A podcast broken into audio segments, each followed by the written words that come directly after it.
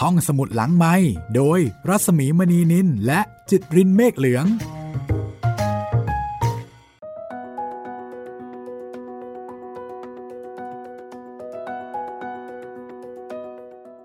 สวัสดีค่ะ ยินดีต้อนรับสู่ห้องสมุดหลังใหม่กับเบื้องหลังความพยาบาทค่ะ ตอนนี้ก็น้ำเสียงสดใส แจ่มใสร่าเริงนะคะ พ้นจากความพยาบาทแล้ว สนุกไปอีกแบบหนึ่งนะ สวัสดีพี่หมีอีกรอบหนึ่งเลยแม่ที่ผ่านมาไม่ค่อยได้สวัสดีมัวแต่แบบว่า หมกมุ่นอยู่กับความพยาบาทกับฟาบิโอนะใช่ครับ จากแต่ก่อนเคยอินตอนนี้เอาบ้างค่ะ มาดูเอ่อข้อมูลหรือว่า เรื่องอื่นๆนะคะ ที่เกี่ยวกับความพยาบาทที่จะทำให้เราเนี่ยได้เห็น นวนิยายเรื่องความพยาบาทชัดเจนขึ้นในหลาย ๆ แง่มุมนะคะ ว่ามันมีผลอย่างไรต่อวงการวรรณกรรมไทย ต่อนักอ่านของไทยในช่วงนั้นค่ะ ครับผม เดี๋ยวถ้าเราจบไปเลยเนี่ย มันจะค้างคาไปนิดหนึ่ง เพราะว่าเรื่องของความพยาบาทนี่มันเข้มข้นมาก เพราะฉะนั้นมีสักตอนหนึ่งมาเบาบางความรู้สึกแล้วก็อารมณ์ของทั้งคนอ่านและคนฟังกันดีกว่าครับ ก็คือตอนนี้แหละ หนังสือจบ แต่คนอ่านยังไม่จบ เพราะฉะนั้นก็อังกอร์นิดหนึ่งนะคะครับแล้วก็วันนี้จะมีสองเรื่องค่ะ คือเรื่องแสงทองกับความพยาบาท คือแสงทองในที่นี้เนี่ยอืมอารมณ์เหมือนกับว่าเป็นเป็นบทความเนาะที่แสงทองได้พูดถึงความพยาบาทค่ะ ก็ก็เป็นนักเขียนคนหนึ่งที่ได้รับอิทธิพล แล้วก็เหมือนกับว่าแบบ ประทับใจกับเรื่องความพยาบาท เพราะฉะนั้นอ่านบทความแสงทองกับความพยาบาท เราก็จะได้รู้จักนวนิยายเรื่องความพยาบาทดีขึ้นไปอีกระดับหนึ่งค่ะ และหลังจากนั้นนะคะอย่างที่ได้บอกเอาไว้ อันนี้จะเป็นภาคผนวกค่ะ นั่นก็คือ บทละครร้องนะครับ เรื่องความพยาบาทนี่แหละ เป็นอืมมิวสิควลครับเวอร์ชันมิวสิควลค่ะ ฝีปากน้ำตาลเพชรโอ้โหดิฉันชอบนามปากกานี้มากเลย น้ำตาลเพชรน่ะโอ้โหนึกถึงน้ำตาลเนาะน้ำตาลที่เป็นเพชรเนี่ยทั้งแข็งทั้งหวาน ทั้งวาว สุดยอดค่ะครับ โอ้อันนี้คุณจิตริน เขียนเมื่อปี 2456 ค่ะ 2456 ปีนี้ 2567 โอ้โหอืมร้อยกว่าร้อยปีกว่าแล้วค่ะปีไม่ธรรมดาเลยนะคะ และน้ำตาลเพชรเป็นผู้หญิงค่ะ เดี๋ยวเรามาฟังฝีปากของน้ำตาลเพชร กับเรื่องความพยาบาทนะคะ คือเป็นเป็นกรอนสำหรับเอ่อเป็นบทละครนี่แหละค่ะ บทละครบรองนะคะ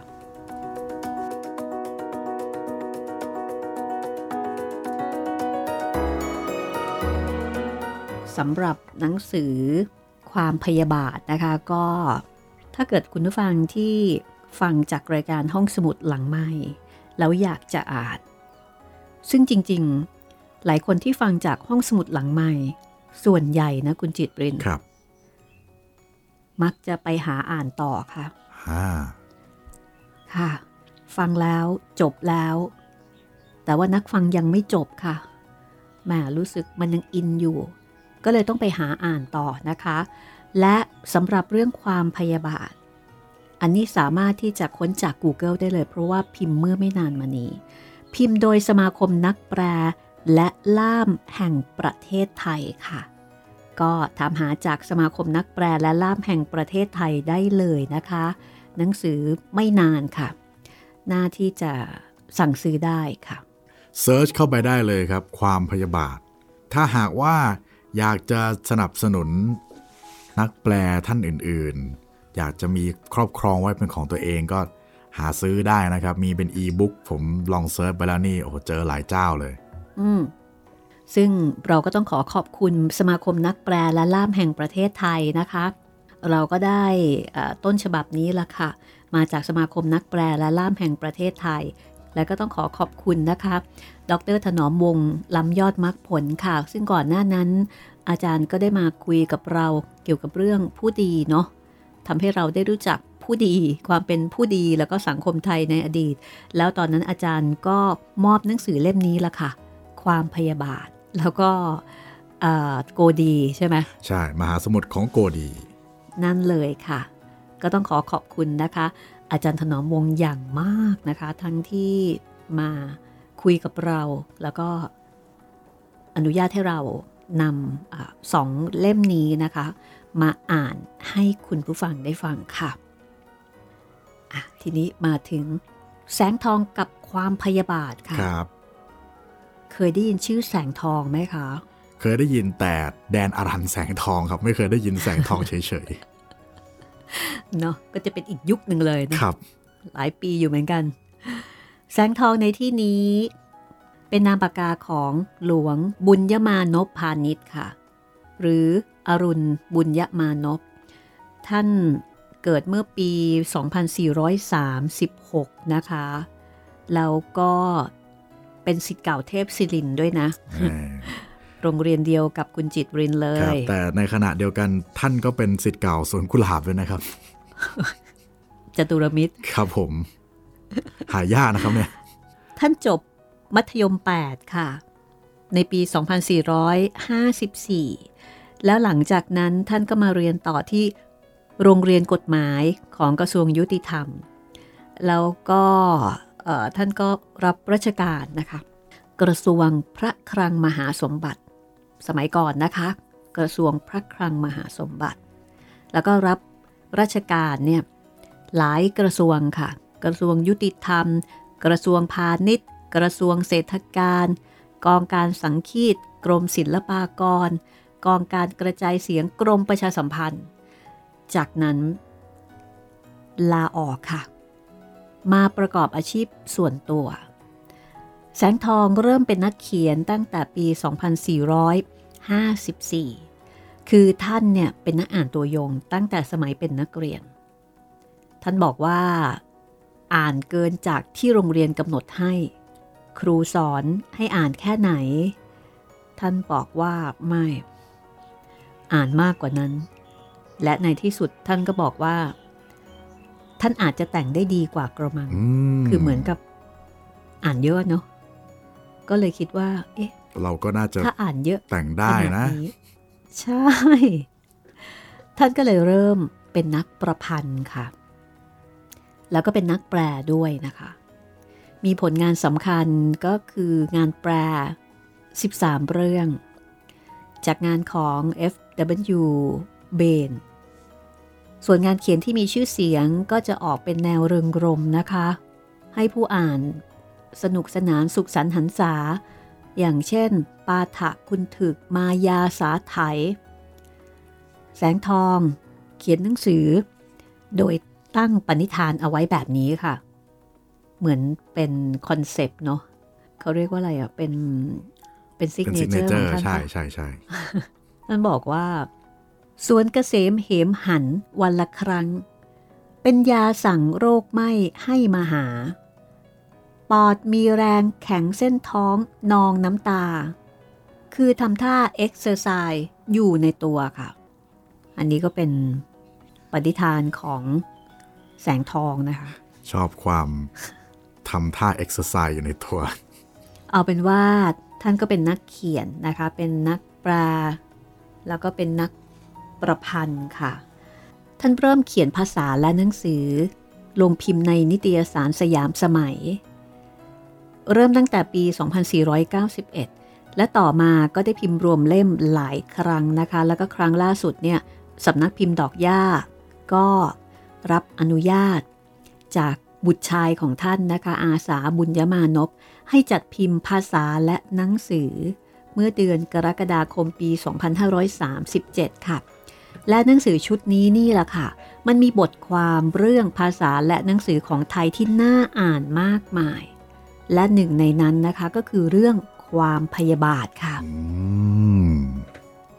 อยู่ในนี้นะคะก็คือภาษาและหนังสือซึ่ง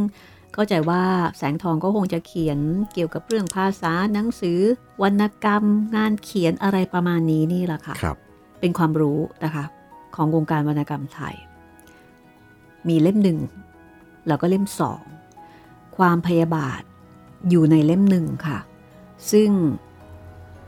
สมาคมนักแปลและล่ามแห่งประเทศไทยเนี่ยท่านก็เลยเคัดเอามาลงไว้ณนะที่นี้นะคะเพื่อที่จะศึกษาประวัติความเป็นมาของความพยาบาทต่อไป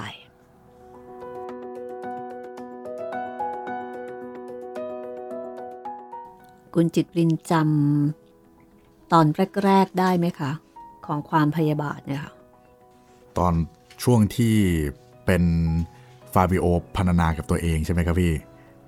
ใช่แล้วที่พูดถึงความตายพูดถึงนู่นนี่นั่น เดี๋ยวอ่านให้ฟังอีกครั้งหนึ่งก็ได้นะคะ คุณจิตรินครับค่ะเพราะว่ามันเป็นแบบช่วงแรก ๆ เลยค่ะครับ ซึ่งตอนนั้นนักอ่านก็จะงงๆว่าเฮ้ยมันเกิดอะไรขึ้นน่ะเดี๋ยวอ่านตรงนี้ให้ฟังนะคะ แล้วเดี๋ยวเราจะได้ไปอ่านเรื่องของแสงทองกันต่อค่ะ ข้าพเจ้าผู้เขียนเรื่องนี้ เป็นคนที่ถึงแก่กรรมแล้ว ถึงแก่กรรมจริง ๆ ตายจริง ๆ ตายอย่างที่มีผู้รู้เห็นว่าตาย ตายแล้ว และได้ฝังเสร็จแล้ว ถึงอย่างนั้นแล้ว ข้าพเจ้าก็ยังมีชีวิตอยู่ ข้าพเจ้า รู้สึกโลหิตอันอบอุ่น แล่นซ่าขึ้นตามเส้น โลหิต อย่างสามสิบปีมาแล้ว ความหนุ่มกลับแล่นมาเข้าตัวอีกทำให้ในตาข้าพเจ้า เป็นมันและคมฉาบขึ้นทำให้กล้ามเนื้อ แข็ง แน่นขึ้น ราวกับเหล็ก มือก็จับถือแน่นแฟ้นขึ้น ตัวก็ยืนขึ้นได้ตรงและเป็นสง่าผ่าเผย เออ ยังมีชีวิตอยู่จริง แสงทองเริ่มต้นบทความนี้โดยการเอาข้อความข้างบนนี้ยนี่แหละค่ะที่คุณจิตรินอ่านให้ฟังนะคะ ซึ่งก็มาจากการแปลของแม่วันค่ะ หลังจากนั้นแสงทองก็บอกว่า นักเลงอ่านหนังสือเมื่อได้อ่านข้อความข้างบนนี้เพียงสองบรรทัดก็คงจะเอะใจว่า เอ๊ะ นี่มันคำเริ่มดำเนิน เรื่องความพยาบาทของแม่วันนี่นา ถ้าท่านเอะใจเช่นนี้ก็ถูกแล้ว เพราะข้อความข้างบนนี้ข้าพเจ้าคัดมาจากเรื่องความพยาบาทของแม่วัน ที่คัดมาค่อนข้างยืดยาวสักหน่อย ก็เพื่อแสดงว่า ในสมัยโน้นคือเดือนกรกฎาคม รศ120 ปีพุทธศักราช 2444 คือเมื่อ 50 ปีเศษมาแล้วนี้ เรื่อง ความพยาบาทได้เริ่มปรากฏเป็นภาษาไทย ในนิตยสารชื่อ ลักวิทยาเป็นครั้งแรก จากฉบับนวนิยายภาษาอังกฤษชื่อเวนเดตตาของนางสาวมารีคอเรลรีเป็นภาษาไทย ที่ในความเข้าใจของข้าพเจ้าถอดมาจากภาษาอังกฤษอย่างใกล้ชิดที่สุดเป็นเรื่องแรก และเป็นเรื่องขนาดยาว ซึ่งตามความเข้าใจของข้าพเจ้าอีกเหมือนกันว่า เป็นเรื่องจูงใจให้มีการแปลนวนิยายภาษาต่างประเทศ เรื่องยาวๆลงเป็นภาษาไทย จนได้พบเห็นกันดาดดื่นในเวลาต่อมา จนตราบเท่าทุกวันนี้ค่ะ อันนี้คือสำนวนของแสงทองเลยนะคะ ก็ทำให้ได้เห็นเนาะว่าตอนที่ความเพยาบาทเริ่มเผยแพร่ในสังคมไทยตอนนั้นเนี่ยค่ะ คือมันไม่ธรรมดาเลยทีเดียว ใช่โหเป็นเรื่องใหญ่มากเลยนะครับ คือพอจะคิดออกแล้วว่า อะไรที่มันเป็นครั้งแรกในประเทศนั้นเมืองนั้นเนี่ยมันก็จะวูบเป็นกระแสอยู่ช่วงหนึ่ง แต่นี่มันเป็นยุคที่มันไม่ได้มีโซเชียลมีเดียหรือไม่ได้มีการสื่อสารที่ดีเท่าปัจจุบันเนี่ยครับ การจะมีหนังสือหรือว่านวนิยายแปลสักเล่มเนี่ยโอ้มันก็จะต้องแบบโด่งดังมากแหละ ปากต่อปากเอ่ยนิตยสารลงเอ่ยแล้วก็อื่นๆ เอ่ยโอ้ น่าจะส่งผลกระทบมากช่วงนั้น คุณจิตปรินทราบไหมคะว่า แสงทองเนี่ยที่ท่านเขียนบทความนี้เกี่ยวกับนวนิยายเรื่องความพยาบาทเนี่ยท่านได้อ่านความพยาบาทตอนที่ท่านอายุได้เท่าไหร่ ก็ถ้าเดาๆก็น่าจะประมาณช่วงมัธยมประมาณครับ 14-15 หรือเปล่าพี่ น่าจะประมาณนั้นนะคะ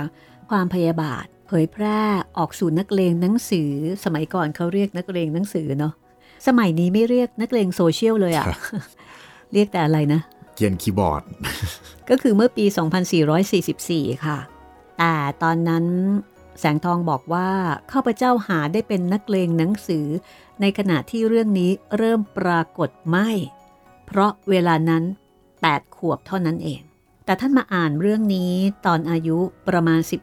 14-15 ปีค่ะ ซึ่งเป็นเวลาที่นิตยสารชื่อลักวิทยาได้เลิกไปนานแล้ว แล้วก็เป็นสมัยที่ไม่ค่อยมีนิตยสาร แบบที่ฝรั่งเรียกว่า magazine ให้อ่านในภาษาไทยมากนัก แล้วก็เป็นสมัยที่หนังสือเหมือนกับเขาเรียกว่าจักจักวงวงก็ยังเป็นที่นิยมอ่าน ตามบ้านของชาวพระนคร ก็คือในยุคนั้นคนกรุงเทพเนี่ยชอบอ่านเรื่องจักจักวงวง ดังนั้นเรื่องความพยาบาทมันไม่ได้เป็นเทรนในยุคนั้น แล้วก็ในสมัยที่ลักวิทยาพิมพ์จำหน่ายอยู่ในช่วง 2443 ถึง 2444 นิตยสารที่ออกอยู่เป็นทางราชการคือ ราชกิจจานุเบกษา ที่ออกเพื่อการพระพุทธศาสนาคือธรรมจักสุที่ออกอยู่เป็นกึ่งราชการก็คือวชิรยาน ราชกิจจานุเบกษาเนี่ยเป็นหนังสือราชการ ผู้รับผู้อ่านก็เป็นองค์กรราชการ แล้วก็ข้าราชการเป็นส่วนมาก ส่วนธรรมจักสุก็เป็นหนังสือที่เกี่ยวกับศาสนา มีชาดกมีนิทานโบราณสอดแทรกอยู่บ้าง แล้วก็ผู้รับผู้อ่านก็จำกัดอยู่แต่บรรดาภิกษุสามเณรอุบาสกอุบาสิกานะคะ ส่วนหนังสือนิตยสาร วชิรยานเนี่ยคล้ายๆกับแมกกาซีนของฝรั่ง ก็มีความรู้มีเนื้อหา เกี่ยวกับต่างประเทศ ในเรื่องกิจการบ้านเมือง เช่น แปลรัฐธรรมนูญของญี่ปุ่น กับวิธีการปกครองของอังกฤษ แล้วก็คนไทยในช่วงนั้นก็ได้สนใจในวิธีการปกครองตามระบอบประชาธิปไตย อย่างมีรัฐธรรมนูญแล้ว เริ่มมีแล้ว แต่ว่าภาษาไทยที่ใช้ในนิตยสารที่กล่าวมานั้นเนี่ยยังเป็นภาษาไทยเรียบๆตามที่เคยใช้กันมาแต่โบราณค่ะ หรือถ้ากล่าวอีกในหนึ่งก็คือว่าเป็นภาษาไทยอย่างที่ใช้กันอยู่ในเรื่องสามก๊กทีนี้แสงทองเข้าใจว่า ภาษาไทยเริ่มปฏิวัติค่ะ เขาใช้คำว่าปฏิวัติเลยนะ คือปีที่เรื่องความพยาบาทได้ปรากฏค่ะ เพราะสำนวนที่พิมพ์อยู่ในหน้าหนังสือลักวิทยา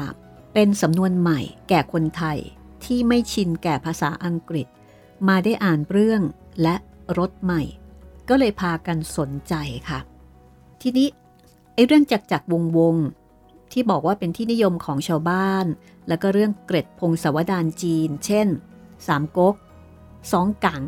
สียินกุย ก็บอกเป็นที่นิยมของคนชั้นกลางนะคะสียินกุยนี่ไม่ได้ยินชื่อมานานนานเนาะอยากอ่านเหมือนกันอยากอ่านเหมือนกันนะพี่ยินกุ้ยเนี่ยไอ้คำว่าจักจักวงวงเนี่ย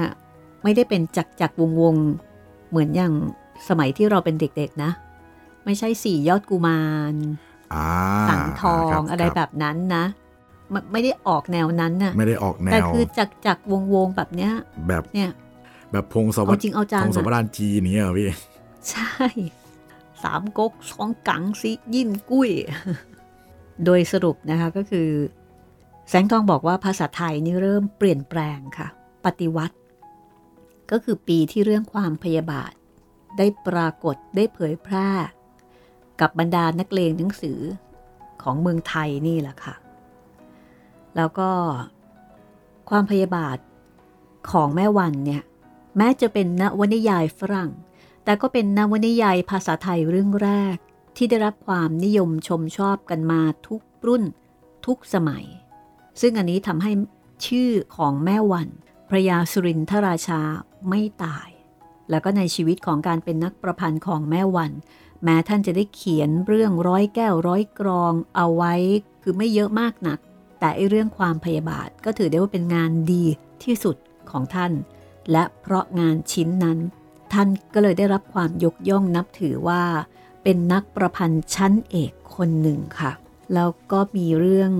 ภาพยนตร์เรื่องความพยาบาทด้วยนะอ่าคุณจิตมีท่านเขียนถึงเรื่องมีนี้ด้วยภาพยนตร์จใช่ริง ๆ ด้วย พูดถึงเรื่องราวที่เกิดขึ้นในโรงภาพยนตร์พัฒนากรด้วยนะ อืมโอ้ไม่เคยได้ยินชื่อนี้เลยพี่ เราก็คงไม่ได้ยินชื่ออะไรต่อมีอะไรหหลาลายยออย่าย่างงเนาะมันนานใช่มากครับแล้วอะค่ะ คืนวันหนึ่ง ราว 30 ปีเศษมาแล้วค่ะ โรงภาพยนตร์พัฒนากรเนี่ยฉายภาพยนตร์เรื่องเวนเดตตาของมารีคอริรีบริษัทให้ชื่อภาษาไทยว่าความพยาบาท เหมือนเลย เหมือนในนวนิยายเลย แล้วแสงทองท่านก็เข้าไปนั่งคอยหนังฉายอยู่ก่อนแล้ว สักครู่แม่วัน ผู้มีรูปร่างสูงใหญ่ เดินก้าวช้าๆ หลังค่อมนิดๆ ผ่านหน้าแสงทอง เข้าไปนั่งบ็อกซ์ ซึ่งเข้าใจว่าบริษัทจัดให้เป็นเกียรติ คือเขาบอกตอนนั้นนะ ในตาของคนทั้งโรงเนี่ย ก็เล็งไปยังเจ้าคุณสุรินทราชาคล้ายกับจะนึกว่าท่านมาดูหนัง ซึ่งท่านเป็นผู้แต่งเรื่องเอง ซึ่งภาพนั้นติดตาแสงทองอยู่จนถึงทุกวันนี้นะคะ คือนึกภาพแบบจริง ๆ ท่านเป็นคนแปลเนาะ แต่ในความรู้สึกของคนอ่านครับก็จะมีความรู้สึกว่า คนนี้แหละคนนี้แหละคนเขียน และท่านก็คงจะเป็นเป็นที่สนใจอยู่ไม่น้อยนะคะในช่วงนั้น ค่อยๆเดินก้าวช้าๆ ในขณะที่คนในโรงหนังนี่ก็มองเป็นตาเดียวกันเลยทีเดียวนะคะว่านี่ละเจ้าคุณสุรินทราชา แล้วก็หนังสือเล่มนี้ค่ะ ก็เป็นเรื่องสำคัญอันหนึ่งที่ทำให้บุคคลไม่ตาย แสงทองบอกว่า หนังสือที่ทำให้กวีไม่ตาย มักเป็นโครง ฉัน กาบ กรอน เสียทั้งสิ้น หนังสือร้อยแก้วหายาก ปัจจุบันนี้เรามีนักประพันธ์นวนิยายไทยๆ มากหน้าหลายตาแล้ว แต่ยังไม่ได้ยินแพร่หลายนักว่า เรื่องไหนของใครทำให้เขาไม่ตายบ้างหรือไม่ ข้าพเจ้ายังนึกไม่ออก จบ เรื่อง แสงทอง กับความพยาบาทนะคะ ก็ทำให้เราได้เห็นเหตุการณ์ โดยเฉพาะอย่างยิ่งนะคะจากประสบการณ์ของแสงทองนะคะทั้งจากหนังสือ แล้วก็จากในโรงภาพยนตร์ด้วย ท่านบอกว่ายังจำได้มาจนถึงทุกวันนี้เลยทีเดียวเชียว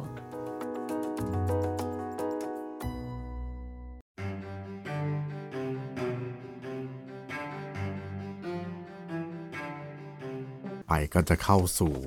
ภาคผนวกที่แท้จริงแล้วกันนะครับ จะเป็นนั่นน่ะสิบทละครร้องเรื่องความพยาบาท ก่อนจะเข้าไปถึงตัวบทละครร้องเนี่ย มาทำความรู้จักเกี่ยวกับผู้แต่งสักนิดหนึ่งดีกว่าครับพี่ ท่านผู้หญิงสุธรรมมนตรีครับ หรือว่าชื่อเดิมก็คือกิมไลท์สุจริตกุลนะครับ ซึ่งในหนังสืออนุสรณ์งานพระราชทานเพลิงศพของท่านเนี่ยให้รายละเอียดไว้ดังนี้นะครับ เขียนว่า นอกจากสักวาแล้ว คุณแม่ซึ่งก็หมายถึงท่านผู้หญิงนะครับ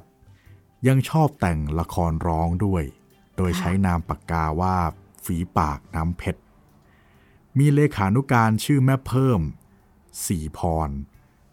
คอยเขียนให้นะครับ ก็เหมือนท่านเป็นคนพูดแล้วก็มีเลขาคอยเขียนให้อะไรแบบนี้ พอเสร็จเรื่องหนึ่งก็เอาไปให้คุณพระโสพลอักษรกิจ เจ้าของคณะละครปราโมไทยนะครับ เมื่อคุณพระท่านพิมพ์แล้ว เรื่องที่ดีท่านก็จะเอาไว้เล่น คุณแม่ซึ่งก็หมายถึงท่านผู้หญิงอะนะครับ แต่งประมาณ 10 กว่าเรื่อง แต่ลูกๆไม่ได้ติดจะเก็บหรือว่ารวบรวมไว้ จนเมื่อก่อนที่คุณแม่จะถึงแก่กรรมประมาณสักหนึ่งเดือน แม่เพิ่มสี่พรซึ่งเคยเป็นเลขาของคุณแม่นะครับ ก็ได้นำบทละครร้องเรื่อง ความพยาบาทที่ได้นำมาพิมพ์นี้มาให้ดู แล้วก็บอกว่าไปพบแล้วก็ยืมมาจากคุณทิพยาพรครับ ซึ่งลูกๆของคุณหญิงเนี่ยก็ขอขอบคุณมาไว้ณที่นี้ด้วย เรื่องความพยาบาทเนี่ยครับท่านผู้หญิงก็อ่านมาจากเรื่องในหนังสือลักวิทยา ซึ่งที่เราอ่านไปตอนของแสงทองกับความพยาบาทนะครับ ซึ่งตอนนั้นออกเป็นตอนๆ เจ้าคุณสุรินทราชาได้แปลมา คุณแม่จึงเอามาทำเป็นละครสองตอนจบอ่าซึ่งคุณพระโสภณ ท่านชอบมาก เลยให้คณะละครปราโมทัยของท่านเนี่ยแสดง โอ้โหแสดงว่าเคย perform มาแล้วนะครับเนี่ย แม่เพิ่มบอกว่าคุณพระให้ถึง 200 บาทสำหรับเรื่องนี้โอ้โหสมัยนั้นไม่น้อยเลยเนาะโอ้แพงนะครับเนี่ย200าทเออแล้วก็ได้คงไว้ตามฉบับเดิมตลอด จนตัวสะกดการันซึ่งใช้อยู่ในสมัยนั้นเลยนะครับสำหรับอืมฉบับค่ะนี้ก็เนื้อเรื่องเนื้อหาของท่านผู้หญิงสุธรรมมนตรีเนี่ยก็ประมาณนี้ครับ ท่านผู้หญิงสุธรรมมนตรีเนี่ยท่านเป็นลูกจีน แต่ก็ไม่ชัดเจนนะคะว่า ท่านได้รับการศึกษาอย่างไร รู้แต่ว่าเป็นคนที่มีพรสวรรค์ในการแต่งโครง ฉัน กาบ กรอน ไม่ใช่แค่กรอนอย่างเดียวด้วยนะ คุณจิตรินนี่เกือบครบเลยนะครับเนี่ย ทั้งทั้งที่ท่านใช้ชีวิตอยู่ในกลุ่มคนจีนในสำเพ็งตั้งแต่เล็กจนโตค่ะ พอแต่งงานกับมหาอมาตย์โท เจ้าพระยาสุธรรมมนตรีปลื้มสุจริตกุลท่านก็เริ่มแต่งกรอนนะคะ เพราะว่าตอนนั้นพวกขุนน้ำขุนนางที่มีฐานะดีเนี่ย เขาจะมีวงสักวากัน ก็คือวงพินพาดลัตตพล มีวงดนตรีเป็นของตัวเองนั่นแหละเอาไว้แข่งขันกับวงอื่นๆ แล้วก็ท่านผู้หญิงสุธรรมมนตรีนี่แหละเป็นผู้แต่งกรอนสดเพื่อที่จะตอบโต้กับวงที่มาแข่งขันนะคะ แล้วนอกจากนั้นท่านก็แต่งบทละครไว้หลายเรื่องด้วย โดยเฉพาะบทละครร้องความพยาบาทที่พิมพ์เป็นสองเล่ม เมื่อปี 2456 แล้วก็จัดแสดง ที่โรงละครปราโมทไทยในปีเดียวกันนั้นค่ะ แล้วก็ได้แบ่งนวนิยายออกเป็น 10 ชุดหรือ 10 ฉาก แล้วก็ตั้งชื่อแต่ละชุดให้คล้องจองกันด้วยนะ เขียนบทร้อง บทเจรจา แล้วก็ใช้ภาษากระชับค่ะดำเนินเรื่องได้รวดเร็ว ไม่เยินเยอะตั้งแต่ต้นจนจบ รวมความยาว 122 หน้า แล้วก็หลังจากนั้นนะคะ ในหนังสือ อนุสรณ์ในงานพระราชทานเพลิงศพของท่านผู้หญิงสุธรรมมนตรีค่ะ พิมพ์ ความพยาบาทนี่แหละค่ะ มาเป็นหนังสืออนุสรณ์ค่ะ แล้วก็แจกกับบรรดาผู้ที่มาร่วมงานนะคะ ที่ฉันมั่นใจว่าน่าจะเป็นหนังสือที่บรรดาคนที่ชอบเออสะสมหนังสืองานศพที่ดี ๆ นะคะครับเล่มนี้น่าจะเป็นอีกเล่มหนึ่งนะคะ ที่น่าสนใจ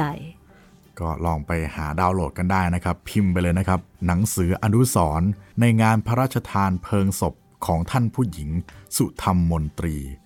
ทอจอวอทีนี้มาถึงชื่อและฉากของทั้ง 10 ชุดค่ะอ่านี่แหละครับที่เรารอคอย คือแต่ก็บอกไว้ก่อนนะครับว่ามันมันไม่ได้เป็นบทร้องที่แบบว่ายาวมากนะครับหนึ่งชุดเนี่ยก็ประมาณหน้าสองหน้าก็จบแล้ว เขียนแบบ กระชับ แต่ว่าสามารถจะทำให้เข้าใจเรื่องทั้งเรื่องได้ อ่าใช่ อย่างเช่น ชุดที่หนึ่งนะคะ รอดจากตายค่ะ อันนี้เป็นฉากห้องซุยนะคะ มีหีบศพวางอยู่หลายหีบ ตัวละครก็มีฟาบิโอที่ฟื้นจากตายแต่ยังอยู่ในหีบ แล้วก็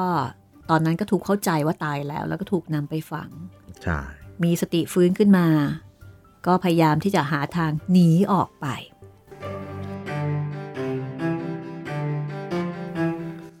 ฟาบิโอ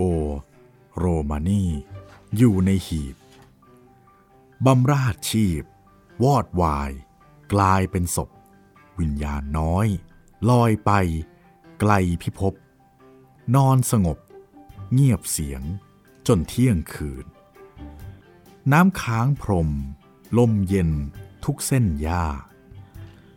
ดวงวิญญา สู่ร่าง เหมือนอย่างตื่น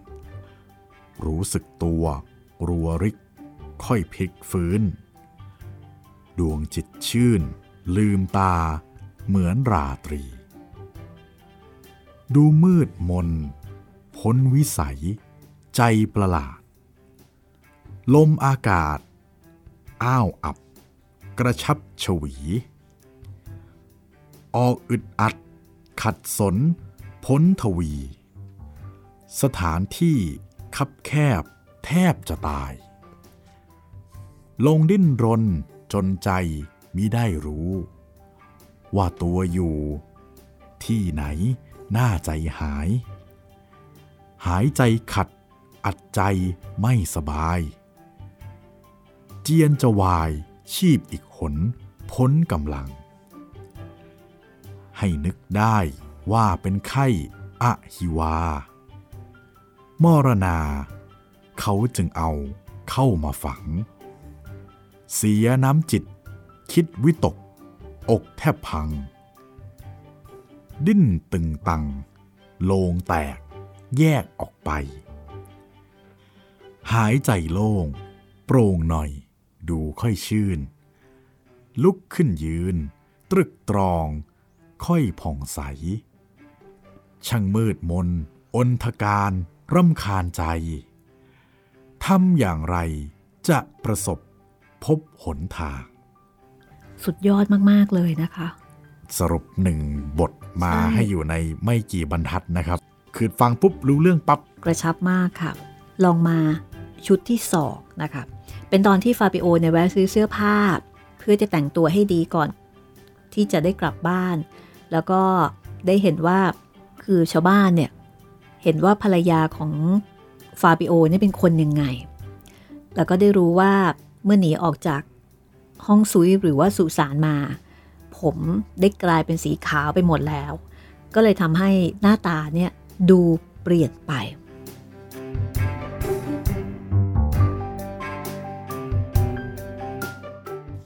มองกระจก ตกใจฉะไหนนี่ ผมเปลี่ยนสีขาวไป ใจวาบหวาม ประหลาดใจในจิตคิดถึงความ ที่สวยงาม กลับกลายร้ายเต็มที เมื่อวานซืน ชื่นชุ่มยังหนุ่มแน่น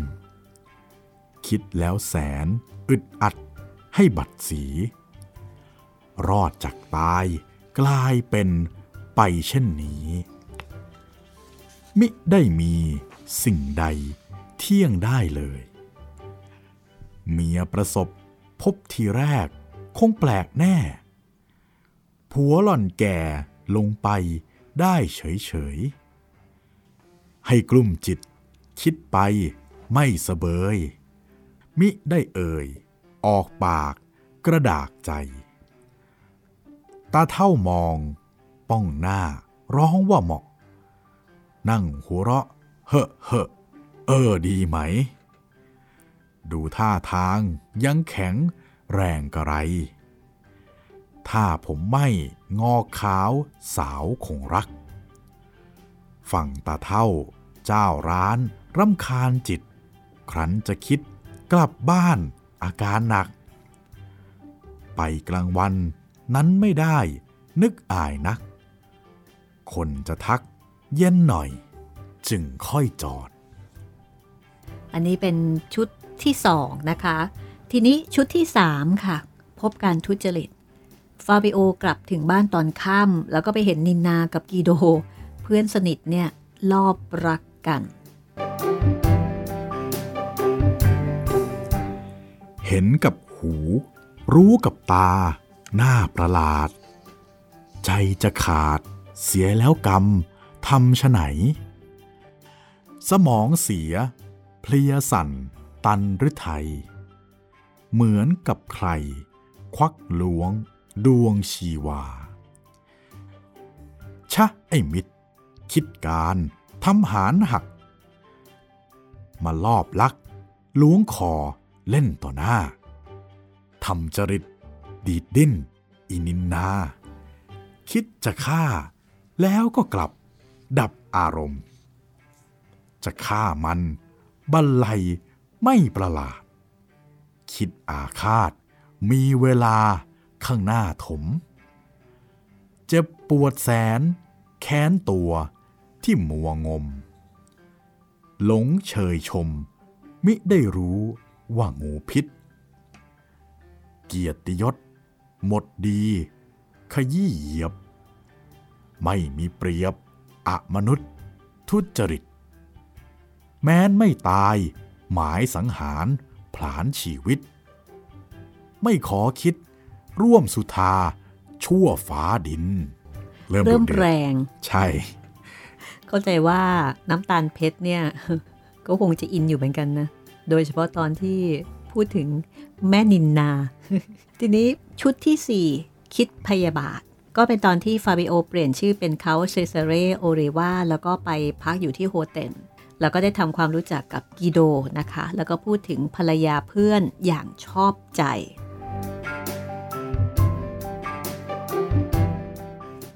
ยังสาวปลัง ทั้งสวย รวยสมบัติ สารพัดงามไม่มีที่ติได้ กิริยา ท่าทาง ทุกอย่างไป สวยวิไลยิ่งพิษ ยิ่งติดตา เห็นคนงามตามถนน ออกกล่นเกลื่อน แต่ไม่เหมือนนางสวรรค์นั่นเลยหนา ตั้งแต่เล็ก จนใหญ่ได้พบมา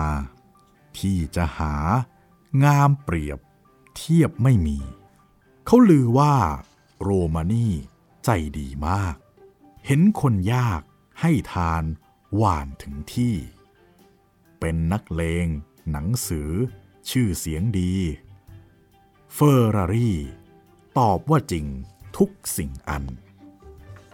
อันนี้สั้นๆนะครับ แต่ก็เข้าใจได้เหมือนเดิมนะคะ ใช่ครับ เก็บได้หมดเลยอะ่ะ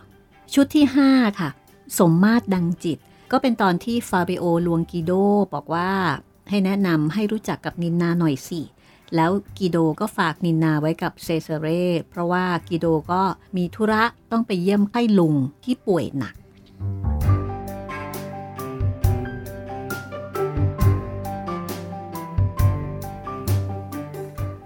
ขอให้ช่วย คุ้มขัง บังล้อมด้วย ถ้าโปรดช่วย เช่นนี้ ดีหนักหนาหลอนทั้งสาวและทั้งสวย ด้วยนี่นาขอพึ่งพาท่านด้วยช่วยดูแล เอ็นดูด้วยช่วยเป็นผู้อยู่รักษา เพราะเห็นว่าไว้ใจได้เป็นแน่ จงไว้ใจในฉันไม่ผันแปร ตัวก็แก่แล้วจะธุระอะไร นี่ชุดที่5นะคะ สมมาตรดังจิต จริง ๆ ก็ใกล้จะหมดเวลาแล้วนะคะ เดี๋ยวเราจะอ่านเฉพาะ ชุดที่ 6 แกล้งคิดมั่น ชุดที่ 7 เพื่อนหันกลับมา ชุดที่ 8 มุ่งฆ่าเพื่อนคด ชุดที่ 9 ถึงกำหนดแต่งงาน แล้วก็ชุดที่ 10เทพสังหารหญิงร้ายนะคะโหอ่านแค่ชื่อชุดนี่ก็รู้เรื่องแล้วนะครับเนี่ยแหมนี่ถ้าเกิดว่าท่านผู้หญิงมาอยู่ในยุคนี้นะ ท่านต้องเป็นมือเขียนบทละครมือฉมังแน่ๆเลยอะ่ะก็เป็นไปได้นะครับลองมาอ่านตอนนี้ดีไหมคะ คุณจิตริน ตอนไหนดีครับพี่ เทพสังหารหญิงร้าย อ่า ดีเลยมันบทจะสรุดุปเด็ดค่ะขนาดไหน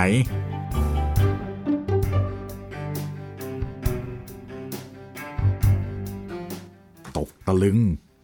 อึ้งอั้น งันไปหมด หน้าสยด สแยงแท้ เมื่อแลเห็น ดวงชีวิตปลิดดับไม่กลับเป็น มือยังเต้น สั่นรับอยู่กับดิน แต่ร่างกาย หายหมด สลดจิต เห็นโลหิต ซึมออกตามซอกหิน ไม่แห้งเหือดเลือดใส ไหลรินริน ขอให้สิ้น เวรกัน เท่านั้นทีก้มขยับ จับถือมือที่สั่น รู้สึกพรั่น ใจจริงแทบวิ่งหนี แล้วนึกได้ไม้กางเขน เราเห็นมี ตกอยู่ที่พื้นดิน ผินไปดู เก็บมาได้ ใส่มือให้ถือไว้ ยกโทษให้ลอนหมด ใจหดหู่ กล่าวสุนทร วอนองค์ พระเยซู จงเอ็นดู ยกโทษ โปรดเมตตา อยากจะออก นอกประตู ดูไม่ได้ ในจิตใจวาดวัน สั่นผวา ขึ้นบันได ไม่แล แต่วิญญา ยังประมารีบออกข้างนอกไป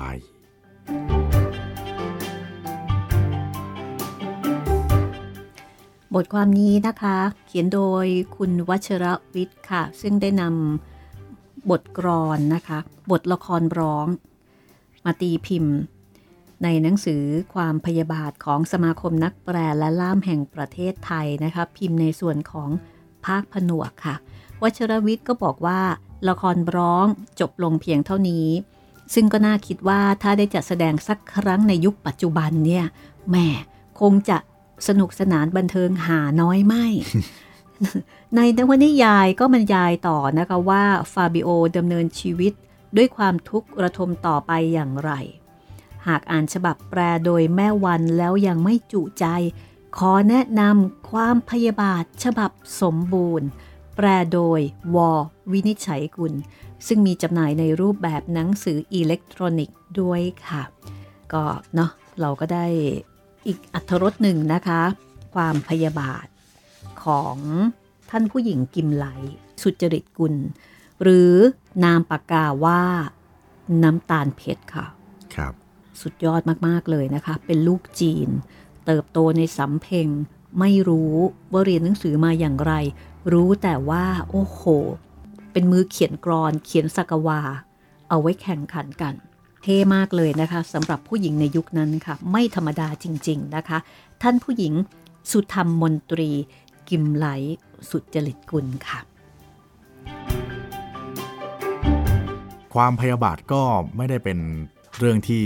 ดีสำหรับทั้งคนพยาบาทและก็คนโดนพยาบาท ฟาบิโอตอนท้ายก็ไม่ค่อยได้มีความสุขนัก แม้ว่าความพยาบาทอาจจะเป็นของหวาน แต่มันเป็นของหวานที่มันเป็นยาพิษอยู่ในตัวค่ะ ครับผมส่วนสำหรับห้องสมุดหลังไม้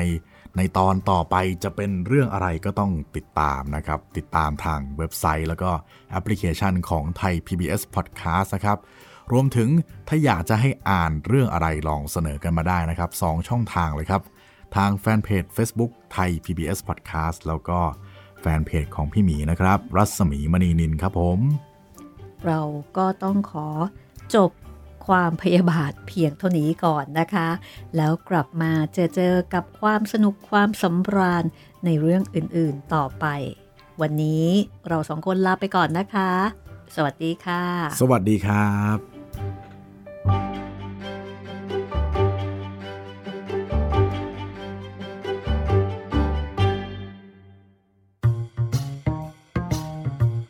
ห้องสมุดหลังไม้โดยรัสมีมณีนินและจิตรินเมฆเหลือง